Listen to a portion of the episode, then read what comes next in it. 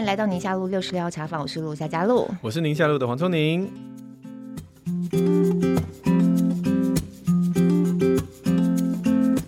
今天来了一位老朋友，老朋友，人说朋友总是老的好，是情人，不过你改成这样蛮好的。哎，怎么办？年纪大了都会乱改歌词，可是很顺啊，很顺啊。然后一知道说这个歌词有改过的，年纪也没有太小。我们的来宾搞不好没听过这是什么歌？等下，呃，我先介绍一下，那个我们来宾再次来到我们节目当中的是志奇，志奇七七的志奇，志奇你好。嗨，大家好，我志奇。哎，你刚才有听过我们唱的那个歌吗？老实说没有。这是正常的。我刚刚还想了一下说，说、欸、没有，我在你很年轻的时候，我也会乱改歌啦，所以不仅仅是很老的人才会改歌。好了，哎呦，对啊，哎，那首一开场我们就先伤心了一下，真的。而且那首啊，我跟我的教授去唱歌的时候，嗯、对他还说，哦，这首歌比较新。我说教授、哦、，no，这应该是我们大学、高中大。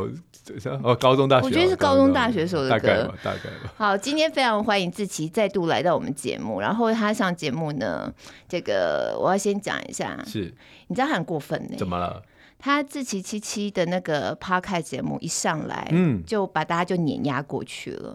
这种好像什么好过分？这是合理的啊，合理的，是对啊，一下就跑到第一名，然后第一名很久这样子。哎，没有没有，现在已经不见了，没有了，现在是在非常前面。不过志祺这个经验倒是让我很讶异，因为我的粉丝不是可以随便搬动的。然后你的粉丝不是随便，就是不要说粉丝啦，就是我的，比如说 Facebook 的 followers，要搬到 YT，那时候搬搬不过来。然后从 YT 我要搬到搬到 Podcast 也也搬了很长一段时间，对对对。可是自己的这个啊、呃、听众们或者是受众们，哎，就这样搬过来，你有发现这样是无缝接轨吗？无缝接轨真的很厉害耶！哎，没有，一开始其实也没有啦，后来是先跑去几个比较大的 Podcast 那边有上一下节目，然后当然在我们的自己七七的频道也比较认真的宣传之后才有。搬过来一些些，嗯嗯嗯嗯，比较大的频道有，现在是包括我们的意思吗？哦，对啊对啊，当然是啊，自己往脸上贴，没有，现在是我们要贴上去，好不好？我们现在请志勤来，然后到时候说他节目可以帮我们宣传一下。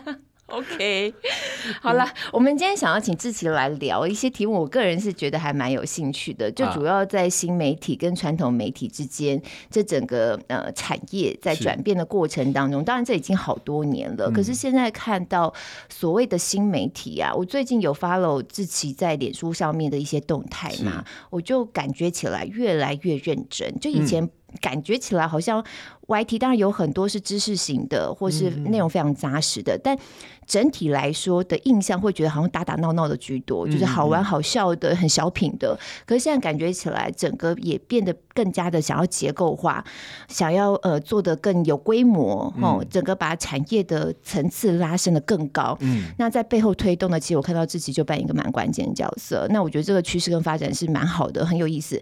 所以今天想要找自己来聊聊，而且顺便最近有一个新闻呢。大家讨论度也都还蛮高的，就是在大概六七月的时候，其实已经有一段时间了。只是六七月的时候，NCC 有一个一个更明确进展，所以只要一有进展，大家就会讨论，就是关于媒体的监管制度上头，要不要把网络的言论也纳入监管？嗯，好，你，大家我们做电视台的，常被 NCC 管到一个大家 觉得动弹不得的感觉，心里头就有时候觉得不公平，为什么在 YT 上面大家都已经传成这样了，看成这样了，然后在我们的频道上遮到一个就是很离谱，对对对，或者是碰都不能碰，嗯、就觉得那个落差很大了。当然你被管，你也知道说有有时候确实是有需要的，对，对，对。可是新媒体在网络上的环境就是高兴怎么搞怎么搞。嗯嗯，这件事情呢，现在感觉起来政府好像也觉得应该要踩一个刹车。你这种心态呢，就是你们的导师很严格，然后隔壁班去放风去买饮料。对，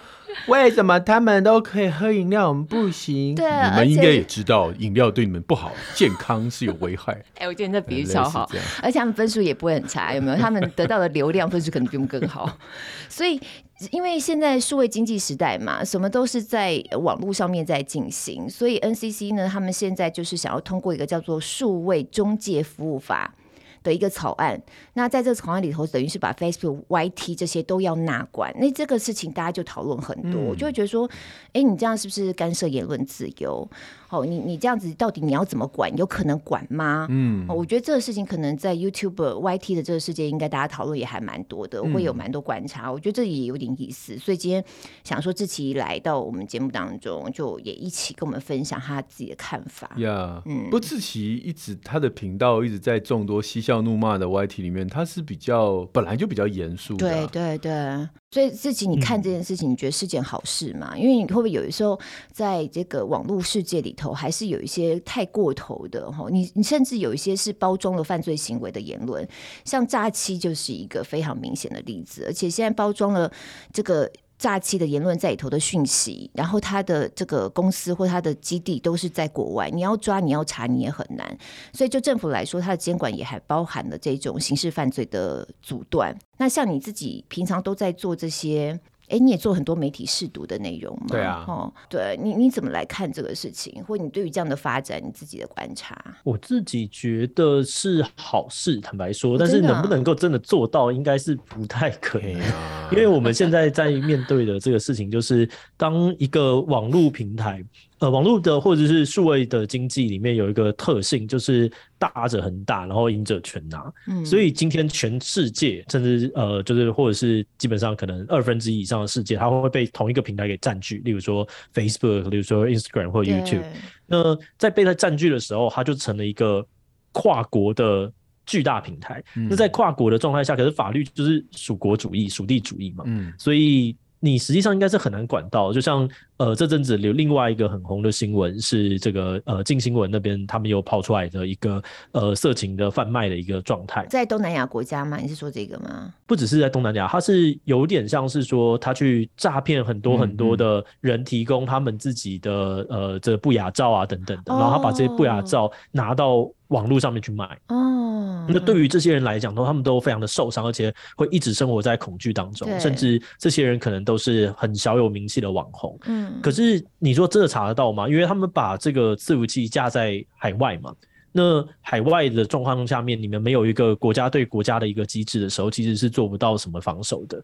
所以像现在我们遇到很多，例如说在 YouTube 啊，或者在 Facebook 上面的这个所谓的酸民的一些怒骂，有些真的太超过，是人身攻击，或者是他是不实言论的。嗯。但你其实也拿不到他的资料，除非他是实名的，不然呢，你是不可能拿到他的 IP 位置的。嗯。所以我会觉得这个法律是宣示性大于实质性，在目前来说。所以在新媒体的环境里头啊，你觉得言论必须要进入到一个怎么样比较能够掌控的？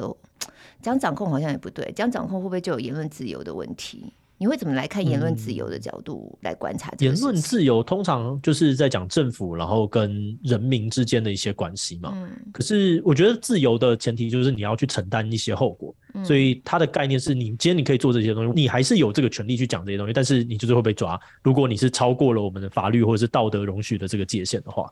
可是他要有执法的手段，就目前看起来还是没有什么执法的手段。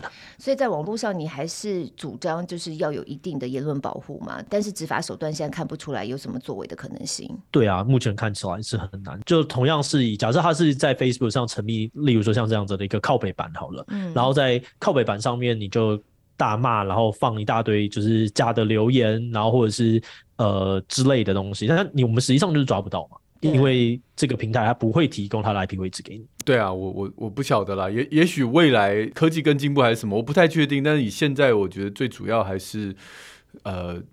在家自己的教育了，网络的教育就是自律了。就像我们有时候跟小孩讲，你要有自律才能有自由，是这意思吗？就是你要言论上要自律，所以你享受那个言论自由。我觉得不是这样，就是那千分之一的在网络上乱放炮的人永远都在嘛。嗯，他有些他的声音都会被放永远都在啊，不管是有目的性没有目的性，他就是会存在，你也管不了他，你只能把剩下九百九十九个网友们的心智、心态。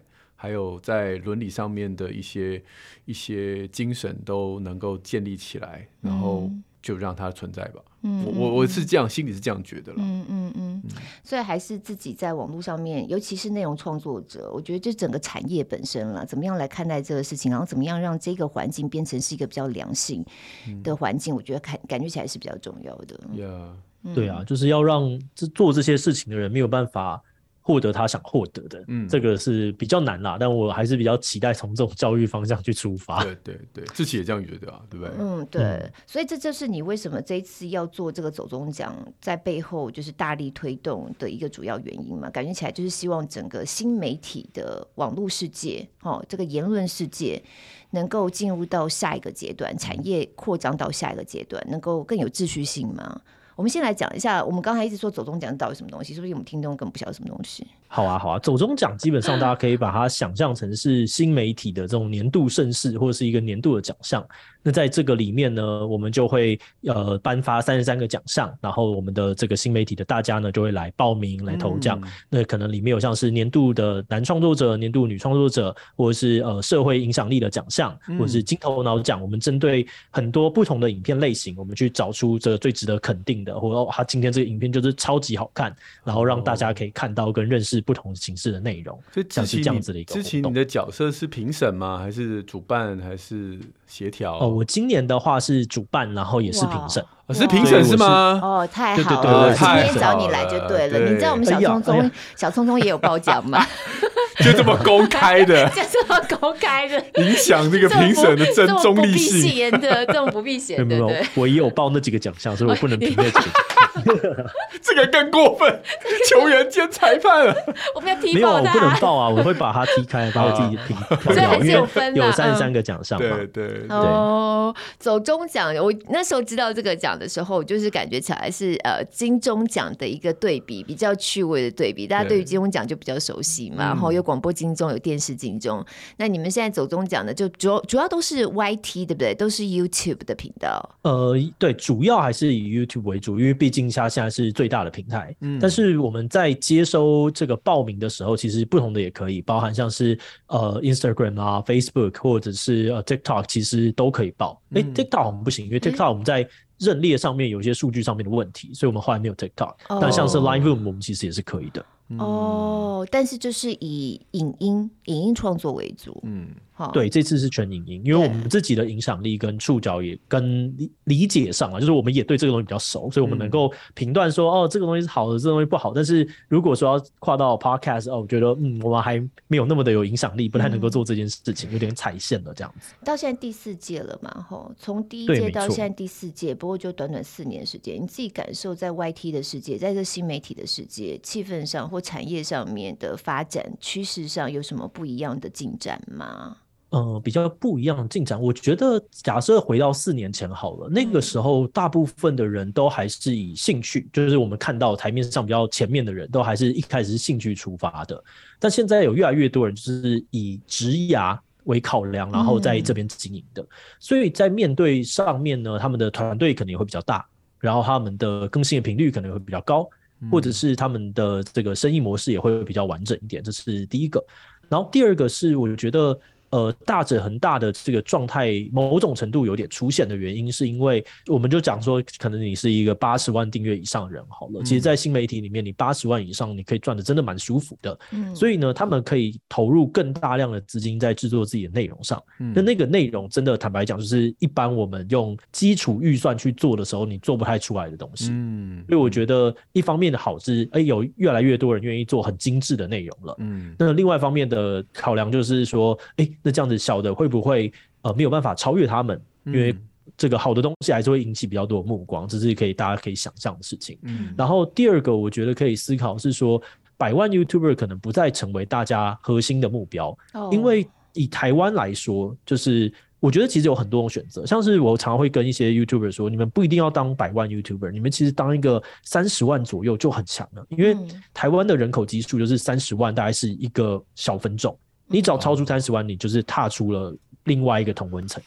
可是你在三十万，你就等于占据了这里面，你是占地为王的概念，你可以过得非常的舒服。然后呢，你也不会被那么多人骂。所以我会鼓励蛮多人说，你们可以考虑调整一下你们的目标，好好做三十万，其实很不错。嗯，我觉得这观察还蛮。关键的，就是你看到整个产业已经越来越结构化了。它可能本来刚开始像自己讲的，大家就是做兴趣好玩，甚至内容都是就是比较轻松小品的。到现在内容越来越扎实，你就一定要有个团队去支持。对。那我更要想讲的是，我最近就看到蔡阿嘎的一个新闻哦，我就觉得哇，那已经是做到一个除了职涯当中，后来再往更深的一步去看的时候，他开始有。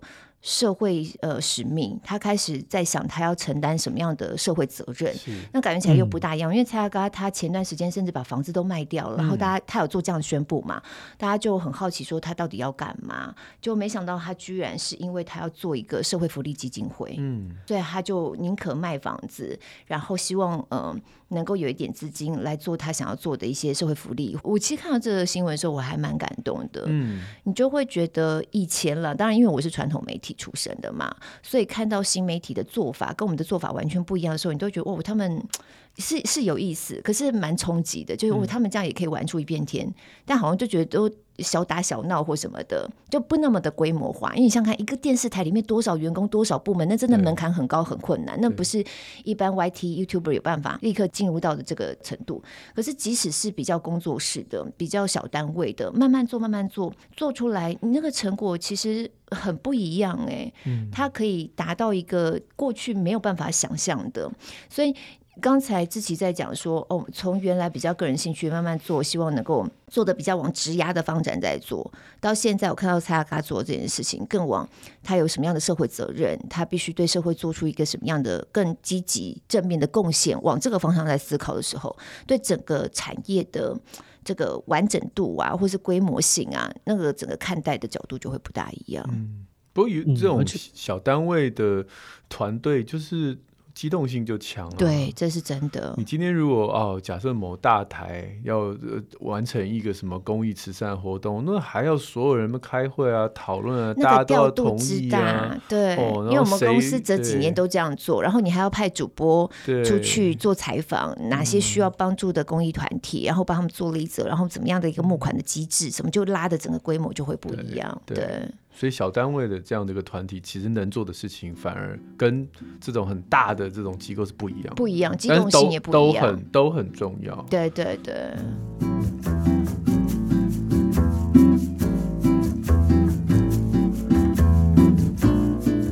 所以自己，你你自己的看法，就是像看到蔡阿嘎这样的这个发展方向，哦，我觉得都很好哎、欸，就是他让大家看到了很多可能性。我觉得阿嘎真的是在这个领域里面，他就是超强。像我们前阵子他的这个蔡桃贵的频道也破一百万订阅，我觉得哇，阿嘎他现在已经有蔡阿嘎是一个两百多万，然后呢，这里还有一个蔡阿嘎 Life 也是一百多万，然后蔡桃贵一百万，然后这个再来。这个立贝他的太太呢，这个也要过一百万了，应该明年就会过一百万。哦，是他太太自己有另外一个 YT。对，他的强项就是他一直分众，他很知道说在这个时代分众就是主流，嗯，所以他不断的拆分他的受众，然后只要是你关心不同东西，我就放换一个新的频道，你可以去订阅，你可以去那边好好的看。那这样演算法其实因为呃这个被推播啊，或者是被观看的比例很高，所以他也会想要把它就是拉得更出去，然后让他的频道成长更好。嗯，那他也可以去触及到。各个不同的点，所以像这个，光是他分众这件事情，就带给很多很多我们新生代的 YouTuber 一些新的想法。那我觉得他开始做这个算是置业的事情的时候，也会给很多人不同的想法，说：诶，对，其实很多 YouTuber 大家当自己赚钱赚得比较舒服的时候，就会开始这边困扰说：那我的下一步到底要做什么？我赚这么多钱，我到底要做哪些事情？他们会很很困惑，在那边寻求快乐。那我觉得阿嘎这件事情就会让大家知道说：哎，对，其实你可以做一些。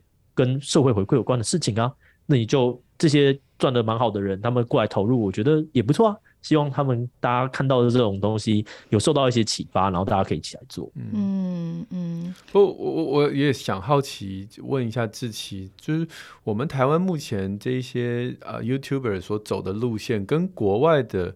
YouTuber 有没有什么样是他山之石我们可以去预告的？因为我我觉得其实呃，因为我小孩常常会追一些国外 YouTuber，嗯、那那英文世界 YouTuber 的优势是他们受众太大了，对对，他们的商业模式很容易做起来。对对，可是我觉得在内容上面，我我我不知道是不是事实，但是我觉得那些嬉笑怒骂的越来越少。嗯，就是国专门只是只是博眼球的说国外吗？国外啊，嗯、就我感觉他现在看的东西虽然也是好笑啦，或者是有时候就是小朋友爱看，比较单一啊，比如说就是做实验的啦，做做做菜的啦，或者什么。但是已经以前大概几年前，我看到国外有些都只是就是只是为了要什么街头实验的啦，嗯嗯，然后就是要 prank。嗯然后就就就是你会觉得啊，以一个成年人来讲说搞这些，搞这些，嗯，好像这种频道是不是越来越？我不太确定，我只是想问自己，就是别人国家走的路，我们是不是可以在后面看一看，然后稍微有一点警觉或学习？对，因为现在做 YT 啊，嗯、这个事情真的是很多年轻孩子的志向哎，嗯，对他们真的会想要往这个世界去发展。我觉得你这个真的是也很重要，嗯，国外的发展。好，嗯、我自己看的感觉，我觉得有两个，第一个是。非常非常极端的，他们其实会受到大众的惩罚。就例如说，哦、呃，之前 Logan Paul 他们之前有跑去这个日本的富士山了，嗯、然后就拍一些就是呃自然自杀的人士的一些遗体，嗯、然后还对他们有一些不敬的行为，嗯、那他就遭到了这个挞伐。嗯、那 YouTube 平台也会出手去管制这些事情。嗯、所以呢，这个东西是存在的，但是它就会被就是处理掉。那最最极端的引起众怒的这些人呢，他们就会不见。所以 YouTube 有这个权利这样出手哦？会会会，到很严重的话，他们其实都是会出手的。甚至他们会在演算法上面去控制一些事情，但他管得到别的语言的吗？别的语言的，他 YouTube 是全世界的啊，所以他们是 global，就是有一些调控啦，就跟你 FB 一样啊，你有一些关键字出来，他如果觉得有违反到他的一些原则的话。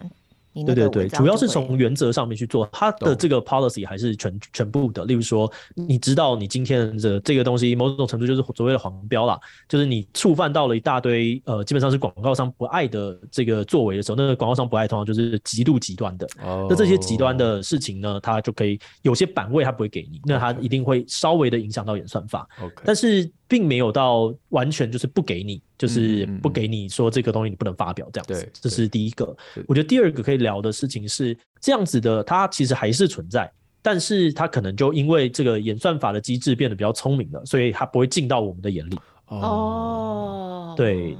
所以还是放在那，只是你看不到而已。对，只是你看不到，因为你就不是这个受众。那 YouTube 演算法是为了让你能够点进这个影片，好好的看完、停留而存在的。所以呢，如果像是丛林医师啊，或者是这个呃露露，你们不喜欢这样的内容的话，其实你就是看不到。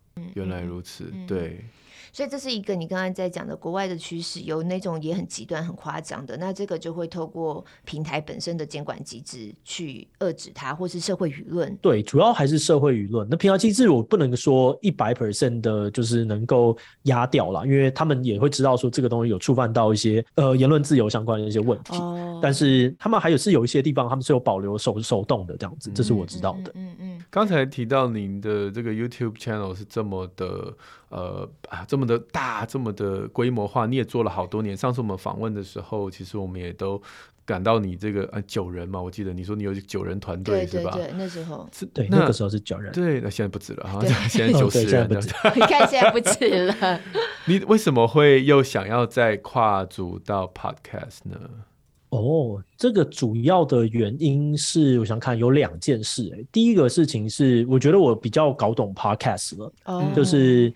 呃，我蛮喜欢任天堂这家公司的。然后任天堂的这个老板呢，在前阵子这 NFT 很红的时候，他就被问说：“哎，你们要不要做 NFT？因为毕竟他们是全世界最赚钱的 IP 嘛。”然后他就说：“嗯，我觉得呃，要等 NFT 这件事情先让。”大家更搞懂，我们在考虑这件事，嗯，所以他就是缓缓。那我觉得现在就是一个时刻是，是啊，我终于搞得懂 Podcast 在干嘛了，嗯，所以呢，我就想来做了。我理解了他的好，然后理解我应该要怎么做的商业模式，嗯。嗯，那第二个是我看到的事情是，这个数位广告预算，应该说整个广告预算啦，在从传统媒体这边其实大量的移转到数位广告上。那数位广告上面，我就在想说，它如果是这么大的一笔的话。它到底哪边会比较有效率呢？而且我们同时又面对到另外一件事情是，Facebook 它有遇到这个隐私权的问题嘛？嗯，就是你今天你去用 Cookie 啊，你今天用各种东西去 tracking 一个人他的这个打字也好，或者是他浏览过的网站也好，嗯，到底是不是一种违反隐私权的事呢？目前判断好像是，所以呢，他必须要停停止他的一些广告追踪的一些呃算是判定。嗯，那这个判定导致了 Facebook 的广告大幅的成本大幅的上升。嗯，而大幅上升之后，很多多仰赖广告投放来呃形成的这个产业链，他们就会开始找新的地方进行广告的重新分配。嗯，所以我就在讲，嗯，那他要找一个比较有效率的，因为这个 Facebook 的广告投放实在是太舒服、太简单了。那我就在想说，好，YouTube 这边我要让它的效率变高。那还有哪边呢？我就发现，诶，Podcast 好像其实是一个，因为毕竟我们是以口播广告为主，嗯，这个东西或者是以团购为主的话，那好像是算有点机会的。所以我就觉得，嗯、哦，那我应该要来把 Podcast 的这个东西做起来。嗯，然后第三个的话呢，我就是在想说，呃，我开始感受到这个长访谈的意义，因为长访谈能够让我学到蛮多东西的。然后我在做很多的长访谈，包含预访的时候，我就觉得，哦，我这个成长对于整家公司的帮助很大。对，所以我应该要做出一个长访谈的节目。可是在，在呃 YouTube 上，老实说，以我们的频道，大家想要看的还是十五分钟左右的节目，对，所以他做不到。嗯、那我就觉得，那我就用 Podcast 做，然后我剪一个精华放在我的 YouTube，这样就可以达成我的目标，就是跟这些人聊聊天，有些输入，有些转译，有些输出，但是呢，又不会影响到我的频道这样子。哦，所以你 Podcast 里头也有做长访谈，因为我听了几次，但是听到的都是比较像是你 YT 的这种模式。对，这个是我的基本，就是。因为一直要访谈，坦白讲很累嘛，就是我拍可能用是、啊、就知道我们有多累了，很累啊，超累，完全知道，完全知道。对，所以我才想说，那我要有一个基本去稳固的，嗯，然后呢，我就敲了我们的 YouTube 这里面的这些内容过来做稳固的线，但是我也同时开始做访谈这样子。嗯，纯声音跟有影像，你自己觉得这两种不同的媒体载具，它的差异在哪里？纯声音的好处是什么？纯声音的好处，我觉得就是大家可以分心做别的事情，真的。因为影片真的是你摆着嘛，你就是要做。例如说，我的这个剪头发的这个呃设计师呢，他就跟我说，他都不来看 YouTube，因为他要照顾他的小孩，他不能够有一个荧幕然后放在那边。但是他现在照顾小孩的时候，都会听我的这个 Podcast。他说：“哦，对对对，这样子可以做别的事情。”所以，我们其实，在里面我们就把他的节奏变得比较慢一点点，然后我们在叙述事情的方式也变得。节奏没有那么的快，这样子。嗯，哦，这真的也是我在做 podcast 一个那时候就有很强烈的体会。是对，就是当你单纯用听的时候，然后也因为自己听嘛，会试图去想说怎么样的节奏，怎么样的内容，你要硬到什么程度，是听众可以一边分心做别的事情，嗯、一边他还是能够有吸收的。而且我觉得视觉有几个缺点，第一个你会被那个画面所影响。本来这个内容可能很扎实，但因为那一天，哎，这个画面比较不好看，嗯、颜色没那么鲜艳，嗯、主持人没那么美，那、嗯、你就你就哎，先入为主的就会跳掉。但其实你如果仔细听下去，就眼睛闭起来，它搞不好是非常有内容的。那 Podcast 反正你看不到脸。所以就像你今天没有敷面膜，大家也看不出来。其实我今天有敷面膜，我早上出门前有敷面膜。OK。然后长访谈我也蛮有感的，嗯、因为我的内容常常在 YouTube 上面。这是我刚刚一开始问志奇的，因为我觉得喜欢看 YouTube 的人，他的 attention span 是很短的。哦，真的。就他的专注力是很短的。那影片已经够短了，然后他又抓影片里面的两三句话，他就下结论。哦，他说啊，虽然整个影片我看完了，但但是他就说黄医师说什么什么什么，但我看那些留言我会慌哎、欸，我有点害怕说，这我这十等于是把你的话也断章取义的，这十分钟的影片你只看到我讲那句话吗？好、嗯嗯，好像不是这样。而且你讲那句话可能有一些前因后果，有前因后果，但是因为 YouTube 步调太快，所以那前因后果他可能一个闪神他就没有听到，所以我发现会喜欢来听。Podcast 的人，他的专注力时间是可以拉比较长一点，那就比较能够好好说话，嗯，好好的去替这个东西，不是下一个简单的结论，而是有更多面的思考。然后我觉得这对这个社会是好的。就像我们刚刚提到，如果你今天在社会的混乱上面，你没有办法用法律来制裁，但至少我们可以打造更好的，就像之前一直在做的，不管是媒体试读。或者是分辨假讯息，或者是认识人心有多坏，或者是 或者是让自己更坚强，因为反正你一定会碰到。让自己更坚强，这点好重要。让自己更坚强，嗯，然后更对于一些基本的道德的这种大家共好的概念能够有共识，嗯，而不是一直被我们的信任和绑架去看、去听，或者是被撩起那些愤怒。对，我觉得这对整整个台湾都是好的，而且在。哎，说说说老实话，就每次选举，大家的杏仁核就是又来，快要选举了。那其实 都是就是应该就是要有这样的一个声音说，说我们不是说这些议题不该讨论，而是用什么样方式讨论？用什么方式讨论？对对对，我自己做节目这么多年，从我进入到电视产业到现在，我上不讲快二十年了嘛，我真的发现我非常喜欢做访谈。原因就是因为刚才之前有在讲到那一点，因为我们透过访谈，真的我们自己学习到非常非常多，而且可以扩张我们呃接触到完全不同的领域。嗯、你看，像我觉得聪宁肯定应该很有感觉。你原来的虽然不管你 YT 做得很好，或是你的 FB 经营的也很好，但是还是比较局限在跟我们的身体有关的对对对健康啊、医疗有关的、育儿有关的。嗯、可是，在我们做 Podcast 这一两年的时间，就会哎听到好像有一些跟自己原来没有关注到的一些。些题目，嗯、我没有接触到的一些人，然后透过像这样访谈，就有点哦，原来那种感觉，哦、我很喜欢。我每次在做访谈节目的时候，我都会觉得哇，我我被充实了，有 input 嘛，要不然我们这种做内容就是不停的 output 出去。你如果没有东西进来的话，其实很快就虚空掉。你要是没有做 podcast，你就不会访问自己两次。真的，我跟你讲，我要是没有做 podcast，可能真的还不一定认识自己了。我都只认识我们那个圈圈那个传统媒体里头会播导的人。你就只会一直讲到自己的名字，知名 YouTuber 志奇七七，对对对，然后我们小孩就不会用羡慕的眼光看我 啊，你有看过自己哦，这样子，笑死，对。像上次你在访那个六子渊嘛？对啊，然后那个聪你还有 po 一张他跟六子渊的合照，然后在 Facebook 上面，然后问说，你如果不认识他的话，去问一下你小孩。然后哎，我小孩也立刻就知道他是谁，你不给我一本书嘛？六子渊的书回去，还说为什么你有？为什么他可以签名这样子？对，啊所以我觉得这个新媒体已经渐渐要进入到，就是我们我们已经是一个。啊，生活的必须了。所以，如果我们家长希望能够更了解下一个世代的话，我觉得可以从这些比较没有那么跳脱出我们过去经验的呃内容内容来来入手。对对对。不过，真的传统媒体出身的我来说，一直在新媒体的观察，我都会觉得很有趣。可是，同时也有一种恐惧啊。像你们在做新媒体的。之前你们会觉得想要把传统媒体给碾压过去吗？你知道以前哈，真的就是碾压。以前有广播，然后到有电视时代的时候，有些人就会觉得说，哇，电视出来了，影像出来了，广播应该就没有人要听了。哎，广播还持续存在到现在。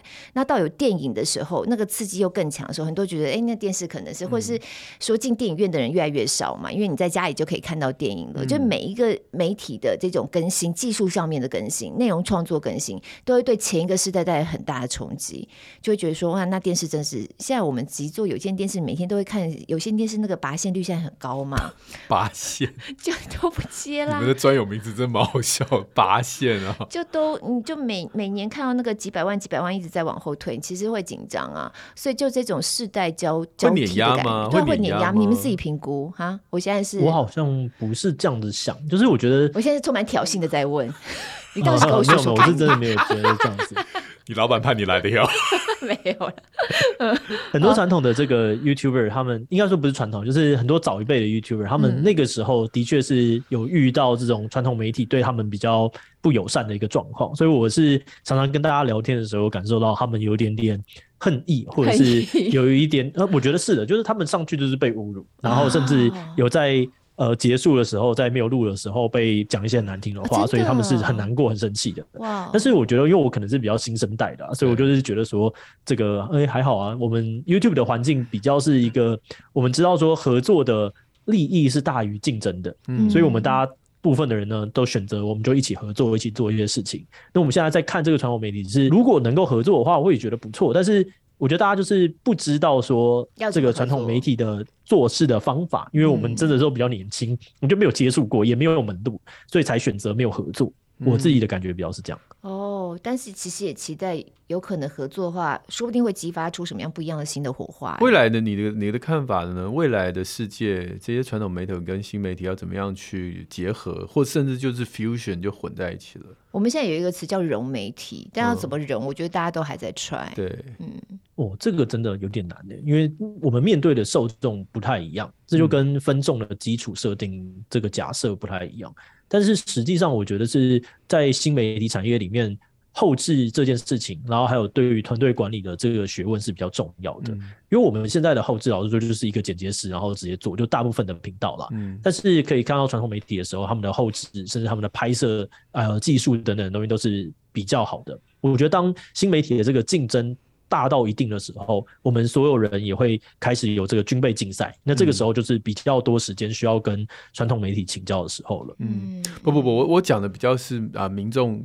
的的这个生活面，我我举个简单例子，就是以前小吃店可能或者是餐厅，他们就挂挂着某某电视台的新闻，然后就二十四小时一直放，一直放，一直放。我跟你讲，真的是大概八成八成的人，就七成好了，都是我们家。都在对对对对对，嗯、但是 TVBS 对对对对，记录 一下。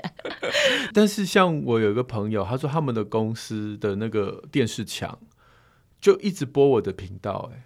哦，哈，他就说我每天，健康讲堂、嗯，他说我每天打开电梯就是你，哦、然后我就很惊讶，我当然有点害羞啊，想说你们公司怎么了，嗯、就是这么害怕病毒吗？但但是你看，这就是也是一个大电视啊，但他播的内容已经不是哦，就是呃有线电视的内容，他是直接在网络上找一个频道，甚至他一定有付费啊，不然广告一直会会会有跳出那个自入广告，他一定是有订阅，然后就开始这样在公司播。我的意思是说，电视只是一个机器播出来的东西，然后放在这个这个，并不是说新媒体只能放在手机。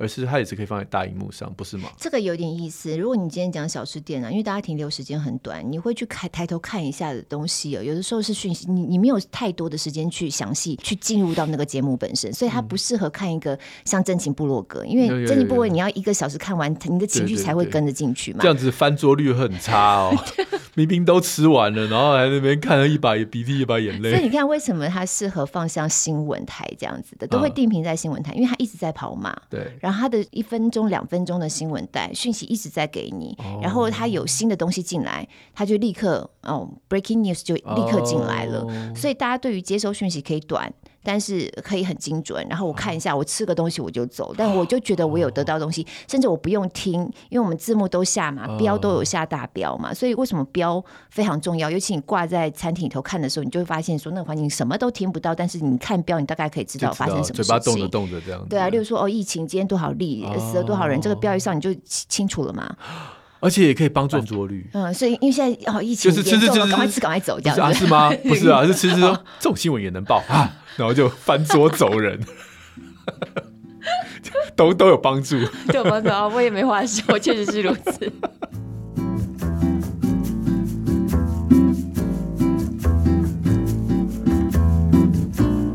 所以我觉得还是要看你的内容是什么，嗯、什么样的内容适合在什么样的环境。呀，对。之奇你觉得嘞？我觉得是，就是。呃，面对不同的载体，本来就要有不同的内容形式的表现，嗯、因为我们会关注到的可能是第一个是你受众的形态，第二个是你受众到底是在什么样子的状态下面去阅读的。这本质上跟我们在做的行业就是资讯设计有有点关系。哦、我们会去一直同理这个受众到底是怎么样阅读，然后怎么样让他们比较方便，怎，怎么样可以不断的唤起大家的注意力等等的。对，对，聊聊走中奖吧，我们就回来回到今天有这个主题。哎，走中奖是只有评审可以投票吗？观众能投票吗？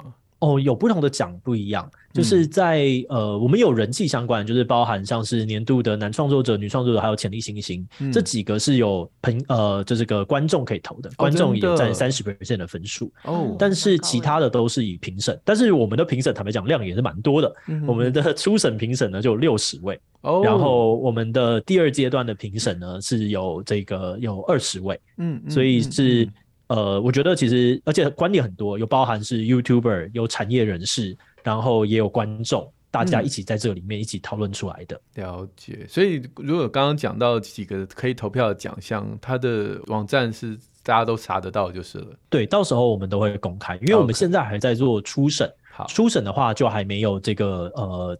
算是这个观众投票的部分，但是呃，刚刚讲到的那个三个有观众人气投票的部分的话，那个东西到时候就会公布，在开始投的时候。嗯、好好好，你自己从过去是参加比赛的参赛者，到现在除了参赛者身份，还有主办者的身份，你在感受上有什么不一样？感受上哦，对啊，我觉得呃，因为以前就是是个小咖吧，所以现在就是一个比较在。努力做事，然后希望产业生态再继续活络下去的样子。所以的确会考量比较多事，就会想说，好，我要怎么样做到一个呃姿态是对的，然后或者是我会更用策展的逻辑在想说，我要怎么样慢慢的一步一步把这个奖项推到一个呃巨大的高度。然后这个高度可能会吸引到不管是厂商也好，或者是更多的创作者投入这样子，这是花比较多时间在想的商业策略上面。如果我们已经成长到一个呃巨大也不错的样子的时候，我们或许可以放下这件事情，就说哎，我们往另外一个方向前进，那就是我们走自己的路了。我觉得那也是一个蛮帅的事情。所以呢，到时候看看他们的想法是怎么样。所以现在感觉起来，你自己做这个工作，哎，几年的时间？我们上场讲。我想想看哦，做 YouTube 的话，已经做三年多四年了吧？哎，其实三四年也不算真的太久哎，对啊，就是做到自己有这样高度很不容易耶。自己很厉害啊，对啊，嗯，所以你在想象在新媒体的环境，不管 YT 啊、Podcast 啊，整个来说新媒体的环境，你希望能够帮助在这个环境里头可以打造一个什么样子的一个架构吗？很怎么样的架构？对啊，因为我觉得你想要把它推高到一个层次，哎，就是你你希望能够帮助在这整个产业面上面能够更完整嘛？嗯，嗯对，因为这个产业的结构就最基础，我讲最基础的结构的话，就是呃，这个算是创作者带来一些内容，对，内容会带来这个观众，观众会带来更多的厂商，所以我在做的都是针对创作者、观众跟厂商这三个东西，我要怎么样把它变得更多。的这件事情，我在想，只要它一直维持着很多，那么我这个生态系就基本上不会垮掉。像是例如说，为什么无名小站死了，就是可能因为他的创作者不见了。那创作者不见了之后，观众就没有了嘛？那厂商也不愿意投广告，所以最后他就死掉了。所以我在做的第一个像是新媒体的协会，我就是在协助这些小的创作者。他们进来了之后，他们可以好好的活下来，然后也同时教导他们很多做内容上面的一些呃发想的方法、团队的方法，让他们的效率变得比较好。这样子，这个创作者呢就会维持，甚至是更多。然后透过像走中奖这样子的一个活动，其实大家就看到各种可能性。那看到各种可能性之后，他们就知道说他要怎么样前进，甚至是让大家知道说，哎，这些人呢都过得非常的好。这也是一个让创作者更多的一个方法。那观众的部分呢，就是要。呃，让更多更多的内容出来，而且是更多样的，例如说像刚刚讲到的牙医啊，然后或者是育儿啊，老师呃，或者是更多透过这个装置，呃，例如说刚刚讲到的，从手机变成电视，电视有越来越多了之后，其实我们也会带进更多不同年龄层的观众，嗯，那他就会持续的成长，所以我们也在做这方面的事情，就是想办法让不同的受众的内容都可以在 YouTube 这里面发生。那此外呢，就是让这个厂商，就是我们会去开始对接一些比较高毛利的厂商，协助他们做出一些有趣的典范，甚至是呃把这个创作者们的版位设定的比较呃高效率，就哎大家不要再做业配了，我们来做这个一分钟广告，做这种像是。一般传统媒体的这种三十秒的 CF 啊，或者是四十秒的 CF，哦，其实它的效率就差很多嘛。嗯，那差很多的时候，广告商的预算就会进来更多，那创作者就会过更好。那有更多的人呢，就看到，哎，这个好像过很好哦，他们应该要加进来做当职涯。那观众其实也会变多，嗯，所以我就是一直在针对这三件事情做基础建设。哇，这蛮酷的。其实露露，你有没有发现，志奇今天讲的一个东西，是以前上一个时代，也是在传统企业里面的人都不用面对的。他一直在讲要活下来。嗯，要找钱有啊？你有没有？你有想想看，当你去要啊，可是你去应征主播或应征任何的工作的时候，你说我来想想看，怎么样帮这个公司赚钱？他说我没有广告部，这这不是你的事，你做好你现在做的本业，钱的事情不不是一般员工去找。那反过来也会开始酝酿出一些，比如说他为了要争取自己的劳工的权益，那呃，这个他他根本不管资方是怎么。呃，经营的，他只想说我自己能够得到足够的报酬。对。可是我觉得以新媒体的人来讲，就是要活下来，你要自己内容找钱，通通是一起的。嗯、因为这这件事情没有人要帮你，就是不会有人要为了养活你而这这个苦哈哈的去去去找资源来养你。你要自己找资源养你自己。嗯，我我我这也有去中心化的概念。我听起来感觉就是感觉差最多的是这一块。对对，所以整个你记得我们上次不是在在聊职场嘛？什么接单人生啊这种，其实也是去中心化。我们在过去我们的逻辑就是我进到一家公司，我去应征某一个单位、某一个部门的某一个职位，做某一个工作，我很清楚。可是现在你都是单打独斗啊，像自己刚开始的时候，就是一个人要做所有的事情啊。那慢慢才开始团队有人进来，即便团队有人进来，那也不过九个人、十个人。你不是像我们公司几百个人的那种，甚至上千都有可能。一家电视台不同部门，所以那个规模不一样，分工的逻辑就完全不一样，以至于你在进入到这个产业的时候，你是怎么想的？那个出发点就完全不同。对对啊，这真的是很有趣。所以为什么在新媒体时代，其实不只讲媒体，在网络时代，孩子为什么要培能？那个所谓的能力啊，是要多功的能力，是要把它放在任何状况，它都有解决问题的能力。像刚刚自己讲的很多，都是他可能实际上面对到的问题，他怎么去解决它。嗯、对。但是我觉得这个是这个是也是我观察到的现象，就是那么年轻的 YouTuber 进来的时候，或者是年轻新媒体的经营者进来的时候，因为他他必须自己搞定这一些，对对，是不是很容易在找钱的过程当中踏入？比如说不好的厂商，或者是呃这个比较低劣的广告，嗯、或者然后觉得反而把自己给做做坏了。对对啊，所以我们才会有协会，就是要告诉大家说，哎，哪些东西要避开，哦、哪个事情呢？可能是呃，可能是大家要小心的，这个人应该是不好的。嗯、就是我们会有在里面有一些交流，就是那个就叫新媒体协会哦。对对对，资讯的汇流会导致说，大家可以有更好的方式去判断，因为毕竟大家真的太年轻了，很多都是大学就在做，他们没有太多社会的经验，是非常非常可怕的。嗯，那我们是台湾新媒体影音创作者协会，它就是专门只服务影音创作者的。哦哦，我看到了另外一个台湾新媒体影音创作者协会，谁可以加入啊？我们呢？我可以啊。我们新媒体创作。我我自从跟你一起做这 podcast 之后，我就会可以加入，硬要蹭一下这样子。志奇刚刚说那个订阅三十万就是一个门槛，我想说哦，好险，对啊，已经是了，已经很大了，影响力超大的。哎，对啊，所以在新媒体的世界，到底多少算有影响力？因为我之前有看到一个行销的研究杂志还是什么的吧，他就在讲说，其实现在在做 marketing 啊，其实还蛮 focus 叫做伪网红。这种伪网红啊，他的 follower 甚至只有几千人哦。可是因为它的单价比较低，嗯、但是它可以触及到的，就是会追随他的人，可能真的还蛮死忠的，还怎么样.所以蛮多把 marketing 就是商业模式，现在也聚焦在伪网红。所以刚才自自己在讲到说，哎，三十万就已经是很大，甚至提到那个五万订阅的 YT 那个牙医生。嗯嗯嗯那感觉起来门槛就不像以前想象这么高，才能够带来一个商业合作的可能呢。就是现在在整个市场上也出现像这样的变化，可是那个风险就大了。而且我觉得那个进账还是少，就，是那个能够分到的饼还是小块。进账是小事啦，会去找微网红的厂商，就是你刚才讲的，对对，有可能会去踩到雷的厂商。对，不不是全部啦，我当我相信当然不是。我的意思就是说，嗯、对啦，我因为我我。我我也常会来邀约，我都觉得很害怕。你自己觉得很害怕？对啊。哎、欸，所以如果从这个角度来看的话，自己你会给如果新进的创作者有一些什么样的经验吗？不要去踩到雷，在经营自己的频道上、嗯。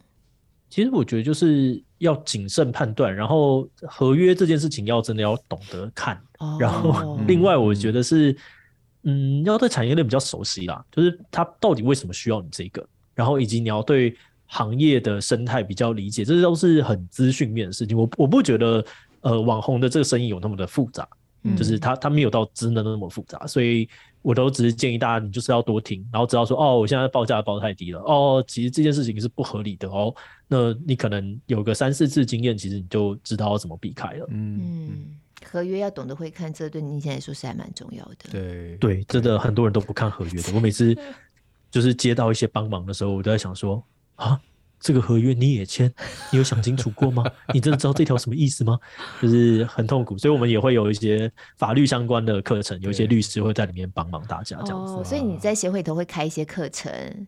对，有很多课程，可是这个课程呃都是 for 这种很个人创作者的。嗯，就我自己在协会里面希望的角度，就第一个是大咖，大家可以在这边，然后一起讨论一下我们要把这个产业变成怎么样，然后呢，我们可以帮助这些新生代的创作者，他们有一个资讯共享的平台。对对对对。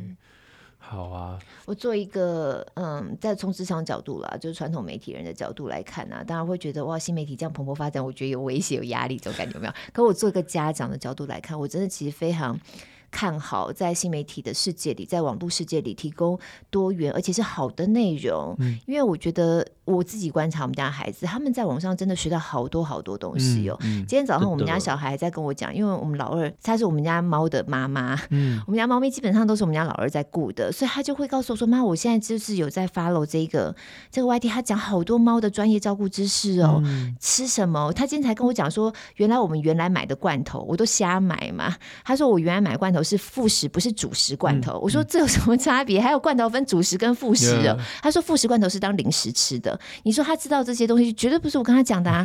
他就是看到这些内容，他有兴趣，然后他去学习怎么照顾他的宠物，怎么照顾我们家的猫咪。对，所以我其实就一个家长来说，我看到。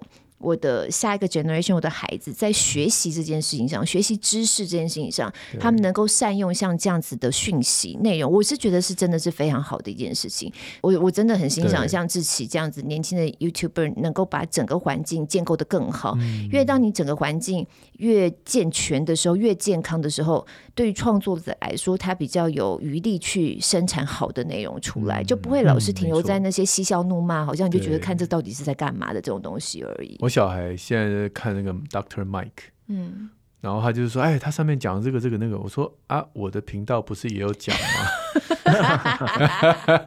那他怎么说？嗯，他没有讲什么，总不好是 diss 我吧？你频道太难看了，人家 Doctor Mike 多帅，人家还有肌肉。对啊，所以其实真的，你看到多元的发展后，嗯、然后孩子自己会去截取他自己喜欢的东西，是是真的蛮好的一件事情。Yeah, yeah. 所以希望整个环境能够更健康。就谢谢志奇你们的努力。啊，介绍一下你的 podcast 吧。呃，我的 podcast 叫做自己机器，就叫做自己机器。对，大家如果有兴趣的话，可以去看。那基本上我们还是聊蛮多社会时事，然后或者是一些、嗯、呃，你可能觉得，哎，你。有点兴趣，但是你没有关注过的，例如说像是呃，在 YouTube 上面有一个很红的音乐频道叫做 Lo-Fi Girls，嗯。那 Lo-Fi 呢，这个音乐是怎么来的？我们也会跟大家聊聊。嗯、又或者是呃，关于这个我们这个世代，诶，为什么大家好像呢都不太结婚这件事情的原因，有一本书呢叫做《爱无能》。的世代，我们也有去聊这种说书型的内容等等的，所以大家如果有兴趣的话，我们的节目其实一集不会很长，一集大概都是落在十五分钟左右。哇，那大家可以去听听看。那此外呢，里面也会有一些访谈节目，我会找我的好朋友，然后来过来聊聊他们的不管是职涯发展也好啊，或者是他在某一个领域里面特别强的这些地方，我们都会跟大家一起分享。这样，即便访谈的内容也是一集十五分钟吗？哦，访谈就不会，访谈就会到四十五十分钟了。是吗？我想。十五分钟聊什么？哦，真的是 我介绍，介绍解释的。哦，好好好，我们今天锦上添花，因为自己的 podcast 自己七七已经是非常受到欢迎了。那我们可以上吗？我们可以上吗？当然可以，当然可以。等我们这个访谈的现在做的好一点点的时候，就会邀请两位过来的。谢谢，没关系，你可以先找我，不用找他。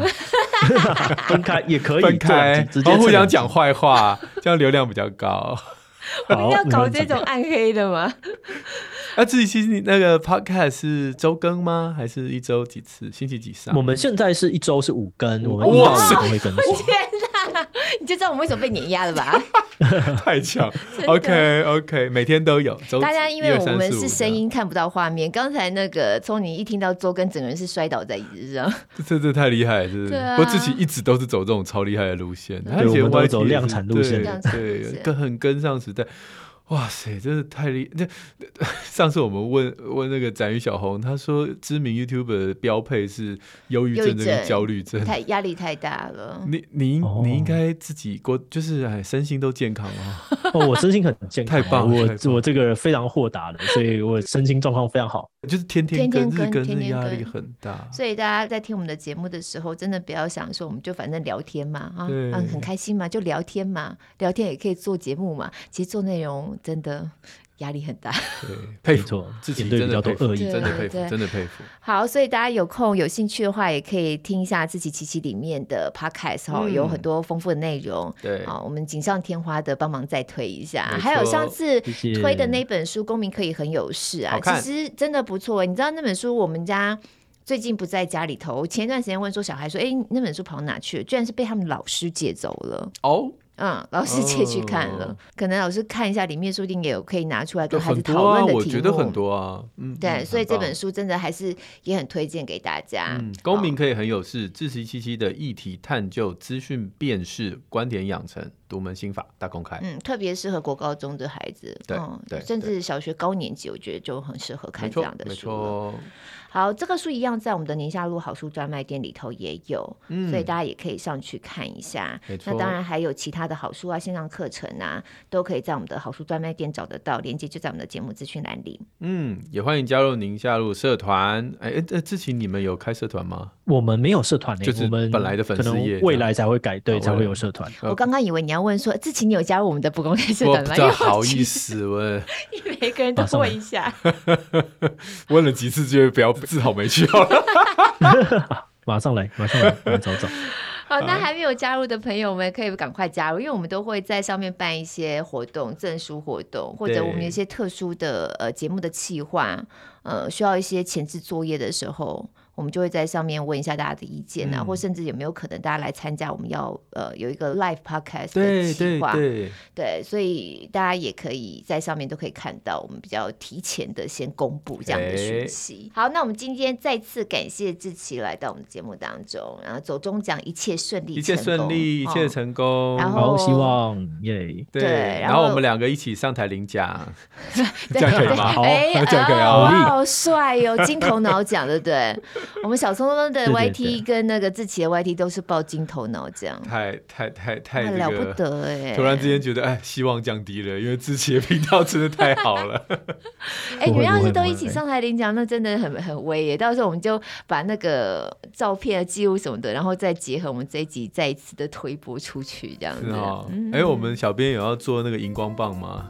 然后志祺我爱你 之类的，但不管怎么样，当天来一起来玩，就是到时候我发个邀请函给大家，好玩好玩。好，谢谢志奇。那朋友们，如果是从 Apple Podcast 或 Spotify 听我们节目的话，帮我们五星赞一下。我们的许愿池还是持续开放当中，我们就这个礼拜六空中再会喽，拜拜，拜拜。拜拜。